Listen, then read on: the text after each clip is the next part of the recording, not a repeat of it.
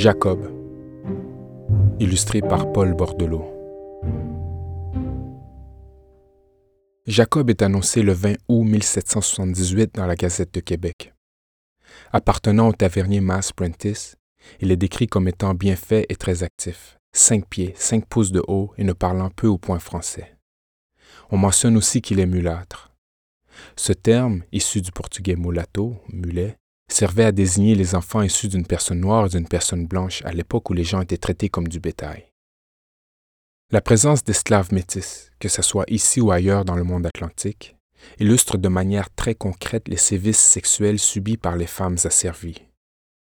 Dû à la dynamique de pouvoir liant l'esclave au maître, il n'y avait ainsi pas de consentement possible dans le cadre de l'esclavage.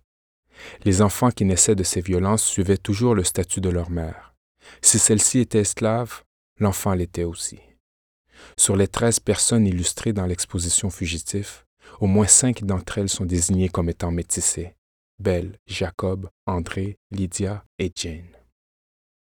Nous connaissons très peu de choses à propos de Jacob, mais nous savons que Mass Prentice a possédé au moins cinq esclaves. Il avait acheté un homme et une femme au gouverneur James Murray dans les années 1760. En 1769, il tente de vendre la femme, son fils métis de neuf mois et un homme de 23 ans à l'encan. La femme est qualifiée comme étant une bonne domestique, gérant bien le lait et faisant du beurre à la perfection. On dit de l'homme qu'il est un bon domestique, comprend bien le travail de valet et a fière allure en livrée, qu'il habille domestique. Dans une annonce subséquente, Prentice vante ses talents de cuisinier. En 1773, un jeune esclave de 11 ans est recensé comme habitant chez lui.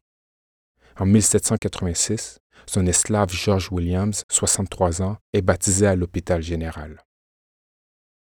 Jacob serait-il l'enfant de 11 ans recensé chez Mass Prentice en 1773? Quand il se sauve, soit cinq ans plus tard, son âge est estimé à 18 ans, et le jeune homme recensé aurait eu environ 16 ans à ce moment.